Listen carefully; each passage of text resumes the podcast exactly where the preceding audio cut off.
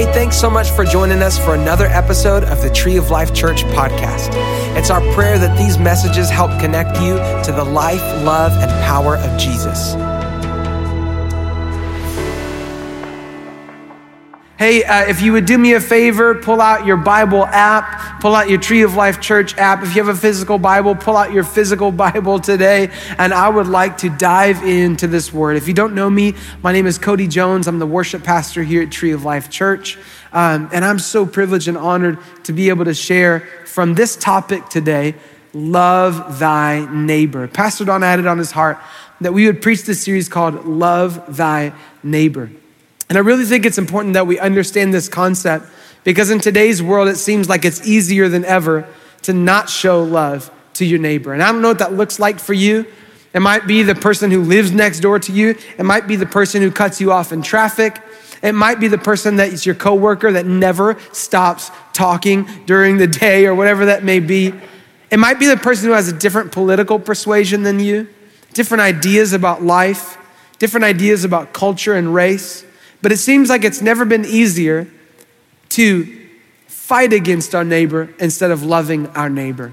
And so today I want to read this passage of scripture for you. It's a classic passage of scripture, but I hope that we can see something brand new in it today. No matter how many times you read the Bible, you can always find something new to learn because it's the living word of God. And it doesn't just, you don't just read it, it begins to speak to you. It begins to read into you. It begins to transform you.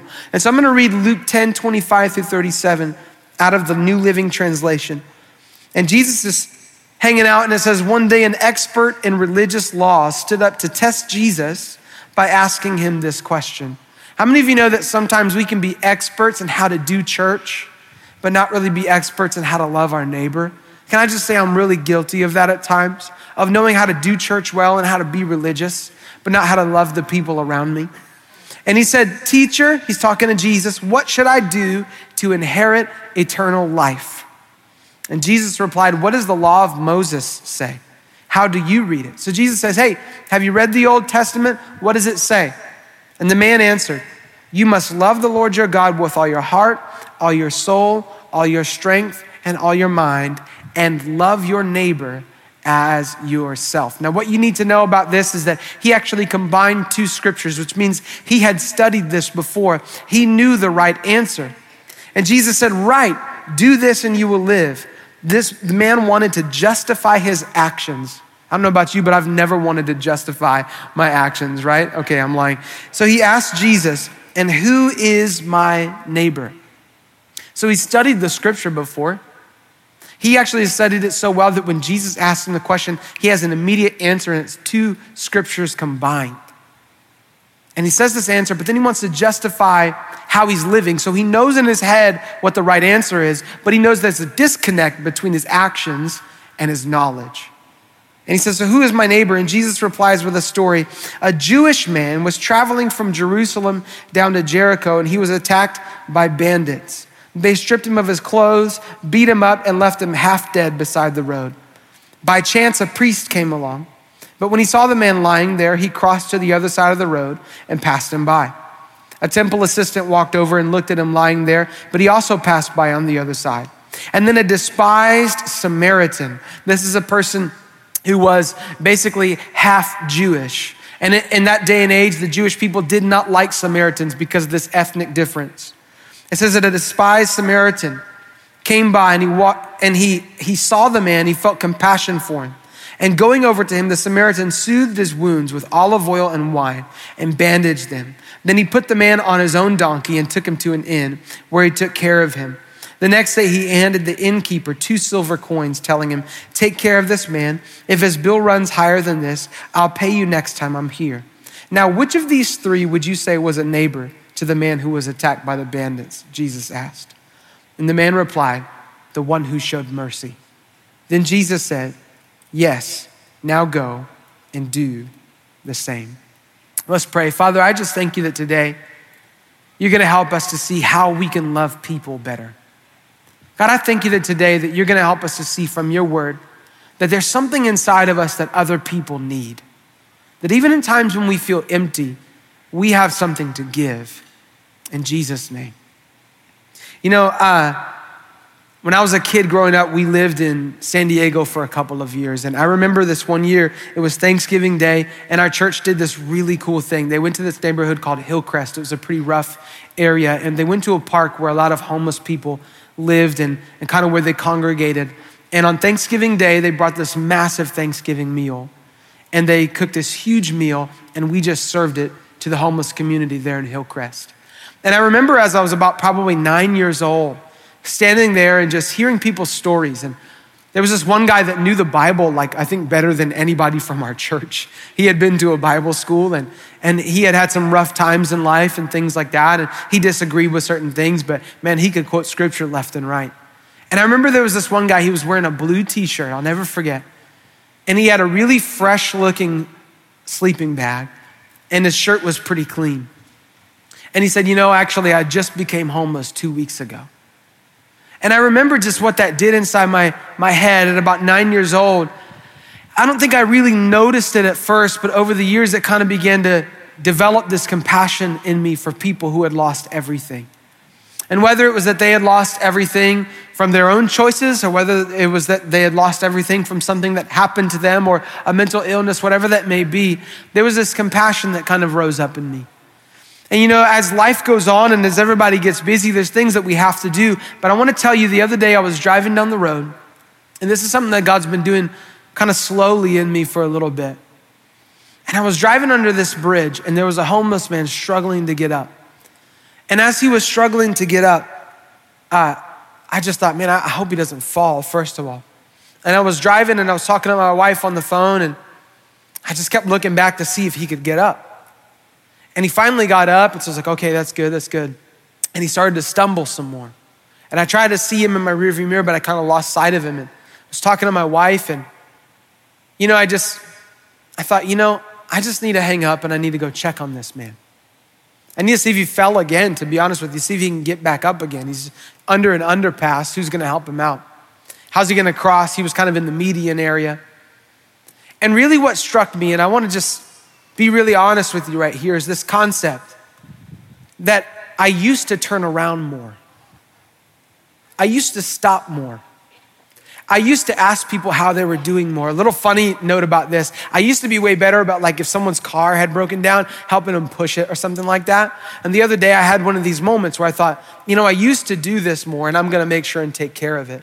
And so I stopped at this gas station because somebody had gotten, they had broken down in the right, in the turn lane, right in the turn lane, and they were sitting in their car. They hadn't pushed it yet. And I was going to help them push it into the gas station. And I got out of my car. And when I got out of my car and looked to go help them, I actually noticed that there were two, like 20 something year old guys in the car, and they were both sitting there. And I just got back on the phone with my wife, and I was like, I'm not helping them. I'm out of here. you should be able to push this on your own. So maybe that was compassion, maybe that wasn't. I don't know. You can be the judge of that. But I just, this concept struck me a couple of times lately. I used to turn around more. And I love what it says that the Samaritan man, he stopped. It says that a priest by chance just happened upon the man and he kept going. It says that this Levite, they calls him a temple assistant in the, in, in the New Living Translation, but his job was to serve in the house of God. Think of it this way these were people who were on the church staff. These are the people up front with the microphone. They passed this guy, and I don't know what was going through the head. They might have been thinking, you know, I'm busy. I got things to do. I got to be at the temple at 4 p.m. to start the temple service. I don't know what it was. They may have been thinking, hey, this is risky. Obviously, somebody just jumped them. I don't know if they're still here. I'm a priest. I'm not really good at fighting. I'm good at sacrifices and praying. I'm not going to stop and risk my life. I don't know what they were thinking, but this man stopped. And I just wonder, did you used to stop more? Did you used to turn around more? This man shows us these four things that love does because we have this idea in our culture that love is a state of being. Like I'm in love and now I'm out of love, right? I fell in love, but you know what? I fell out of love. I'm not in love with that person anymore. But the Bible is really clear that there's only one person for whom love is a state of being, and that's God. 1 John 4 8 says that God is love. But the Bible teaches us in Galatians that the fruit of the Spirit, the fruit that God produces in us, is love. that love is something that we do, but it's who God is. And love is always doing something. And there's four things that this man teaches us that love does. Number one, he teaches us that love stops. And I just don't know if that's the same for you as it is for me, but I know I used to stop more. And I know I can't always stop. I know I can't always help everybody. But if God's tugging on my heart, am I still stopping when I feel the Holy Spirit pull a little bit? Like, who presses the brakes in your life? Is it you? Is it your schedule? Is it the demands of work? Or is it the Holy Spirit and His compassion? And He teaches us, this amazing Samaritan man, that love always stops when it sees a need. I heard this preacher say one time every time I feel compassion for someone, I know that the Holy Spirit is about to flow through me. Because the Bible says that Jesus was moved with compassion and he healed them. You can sense when compassion rises up in you, and that's the Holy Spirit wanting to bring healing in and through your life. I wonder if you stop as much as you used to. The second thing that this man teaches us is that love gets its hands dirty. I'm gonna be that guy for a second, and y'all, some of y'all are gonna judge me. I don't eat wings. I don't eat wings because I don't want to go to a place and leave looking like a caveman. I just want to eat it, wipe my hands off, and be done. There's one exception that I make to this rule. Uh, two exceptions. One of them is my brother in law makes some pretty killer ribs, and I'll eat those. And then the second exception is if I'm to eat tacos al pastor, that's what I'm to do. If you can give me five tacos al pastor, a mountain of napkins, and a ton of salsa, I will have the dirtiest hands in history. But that's the only time I make an exception to that rule. And I love this guy because he's going on this journey and he stops, and this guy got beat up that's laying there on the side of the road. And he decides to get down there and get his hands dirty. I mean, he decides to get down with this guy who has been beaten and bloodied and bruised. And who knows what's on him. And he decides to get his hands dirty. And we live in a culture where sometimes we don't want to get our hands dirty with the hurt that someone else feels. We live in a culture where sometimes we don't want to get our hands dirty with the pain that someone else is going through. Hey, man, you, you should probably just talk to a counselor or to your mom or something. That's too much for me right now. But this man chose to get down and to get his hands dirty with the pain that this other person was feeling. I wonder if we get close enough to people to feel their pain. I wonder if we get close enough to people to get our hands dirty with the things that they've gone through in their lives.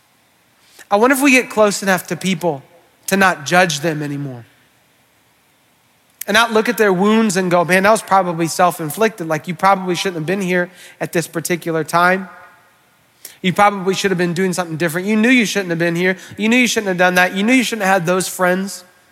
You knew you shouldn't have drank this or smoked that or whatever it was.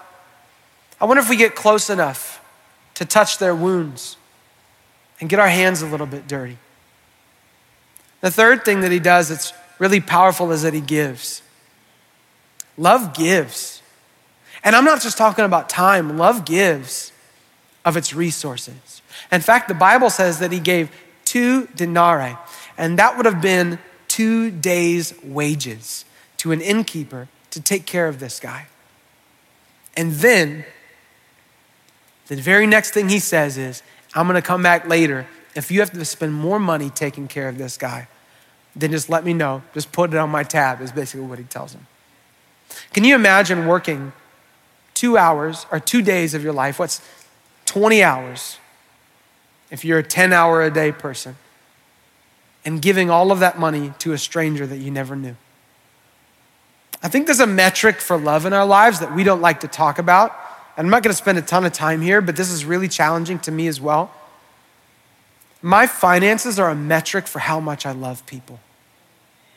Because Jesus said you can't love God and love money at the same time. And if the greatest commandment is to love God and love your neighbor as yourself, then they're tied.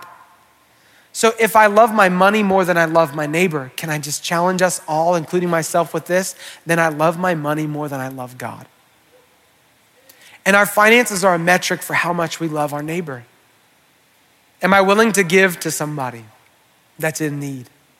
Am I willing to give sacrificially? I don't know if this guy was rich. I mean, this is just a story that Jesus made up, which I love. On the spot, he just comes up with this amazing story. But I don't know if this guy was wealthy. I don't know if this is a ton of money in his mind. But he chooses to give because he cares about the well being of another person. And I would dare say that it's not necessarily just about a dollar amount, but it's about the willingness to sacrifice to help somebody else. It's about the willingness to give from a deep place where sometimes it's not even easy to do it. But God asks us to, to bless somebody else, and that's why we do it. And then the fourth thing that love does, this man shows us this, is that love serves. See, because the priest could have walked by and been like, hey, I'll pray for you. Speak 1 Peter 2.24 over you. By Jesus' stripes, you're healed. He could have said, hey, man, I'm just believing God that you're going to live, you'll be okay, that somebody will come along who can help you, but I'm busy right now. And I don't know what took place in those people's minds, but here's what I do know. In the Samaritan's mind, love didn't just speak or pass by or look, love served. And I want to encourage you today that love always serves. Love always takes care of people, it does something tangible to help someone else. And so the man stops, he gets his hands dirty, he gives, he serves. And these are powerful and practical tools for how you can love your neighbor. You got to stop. You got to get your hands dirty and help them. You got to give and be generous. You got to serve them. But I got to tell you that as I was preparing for this message, something God dropped inside of me is the one thing I want you to leave with today. And actually, just to remind you that every moment can be a holy moment. I was actually, it was like 11:30 at night. My little girl woke up. So I picked her up. She was crying, walked her around. And as I'm walking her around to put her back to sleep, I got to be super honest with you. I had almost I had like barely any direction on a message. This was earlier this week, and it's like 11:30. I'm walking my little girl around because she was crying and woke up. And as I'm walking, it was like God just dropped this in my heart, anointed to heal. And I want to just home in on this one verse really quick. In verse 34, it says this Going over to him, the Samaritan soothed his wounds with olive oil, and he bandaged them. Now, to us in our context, olive oil and wine is weird. It's like, what are you, Rachael Ray? You know, like you're just dumping it all over him. In our context, your mom would have told you, like, put peroxide or antibiotic ointment. If you live in South Texas, your mom might have said, like, Ponte Vicks, mijo, or something like that. But in this context, it really means something, and Jesus chose it for a reason. Because, see, in the Old Testament, oil represented refreshing. It represented dignity. It was giving somebody honor. Did you know that? That when somebody showed up to a home, sometimes people would anoint them with oil because you got to remember they lived in the Middle East, so it was hot. And so they would show up to this house and somebody would anoint them with oil and it would refresh them. They would put oil on their head, it would refresh them, and it was a sign of honor. Can we just stop for a second and say, This guy gets down from his donkey and honors this man who has been beaten and bruised as from a different ethnicity than him, from a group of people that don't even like him. And he stops to honor this man and to refresh him. But the other thing that oil represents in the Bible is the anointing or the presence of God, the power of the Holy Spirit. And then wine. Wine represents obviously the Holy Spirit as well. It also represents the blood of Jesus that washes away our sin.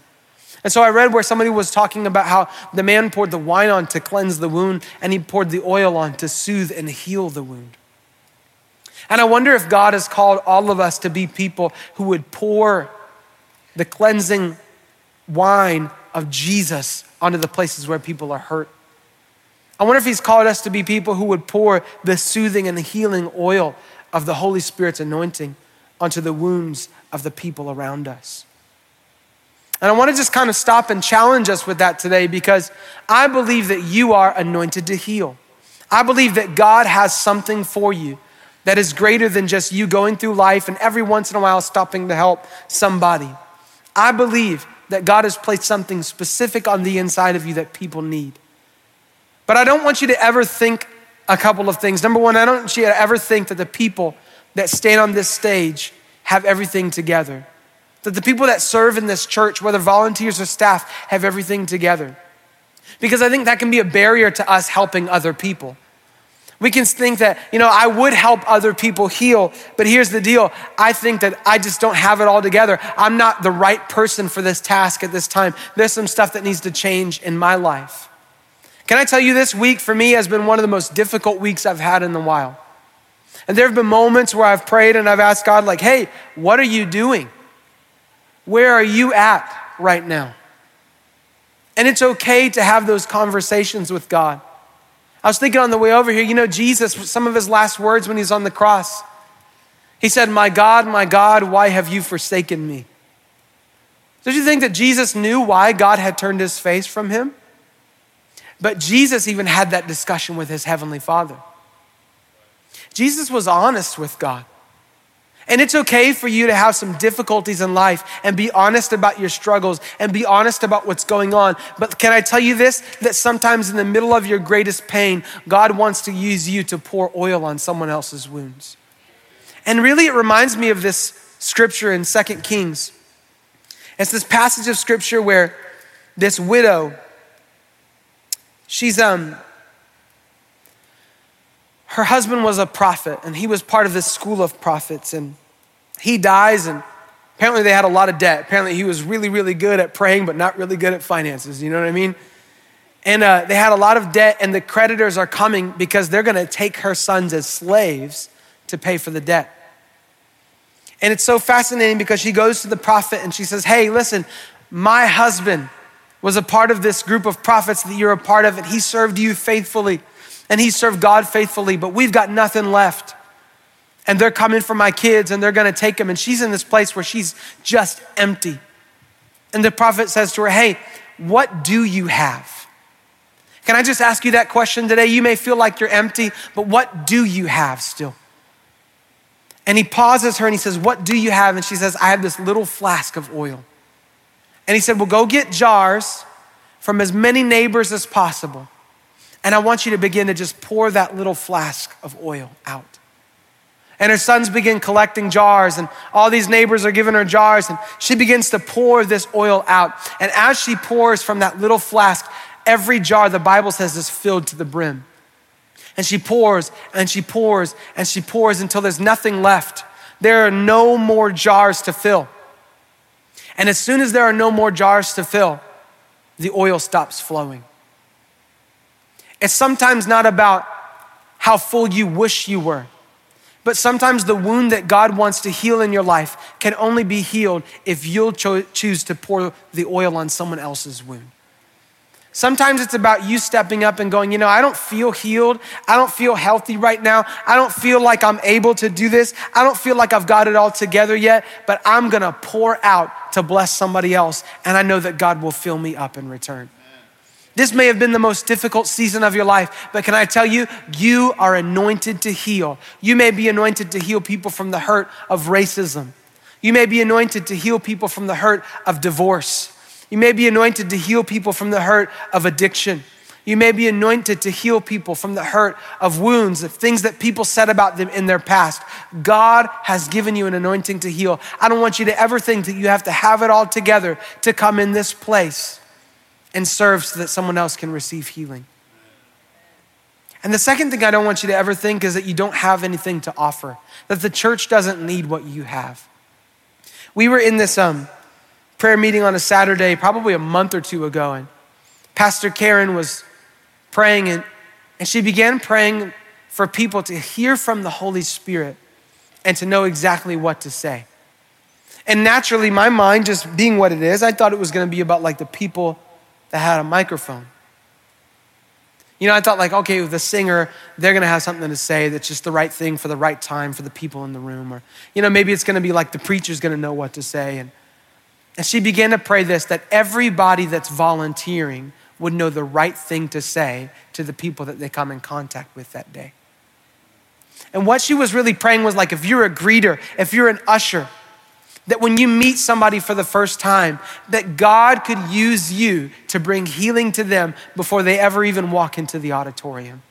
See, Ephesians 4 is really clear that the church is like a body and that every part is needed by the other. I mean, your toes, you don't even think about your toes. You just think that they're there. Sometimes they hurt. Sometimes you stub them and you try not to say a bad word and you honor God or whatever it may be. But your toes, you know that they help you balance? Like the reason I'm not falling off of this stage right now is what my toes are actually doing for me. You may think that you have this tiny, insignificant part in the kingdom of God, but I believe that God would say to you, You have something to give. Can I say this very directly? The church is not a business, it's a body. And there are no consumers in the church unless you're brand new, and that's okay. My 19 month old little girl, the only thing she does to, con- to contribute to our household is if you ask her to throw away a piece of trash, she goes, trash, trash, because it's the only time she's allowed to touch the trash can. And so she'll run and throw it in and then make sure she touches it to make sure the lid goes down because that's the only time she's allowed. And if you're brand new here, that's okay. You don't have to contribute right now. But can I just say, if you've been here for a little bit, there's no such thing as a consumer only in the church body because we're not a business. We're all owners, we're all contributors, we're all here serving.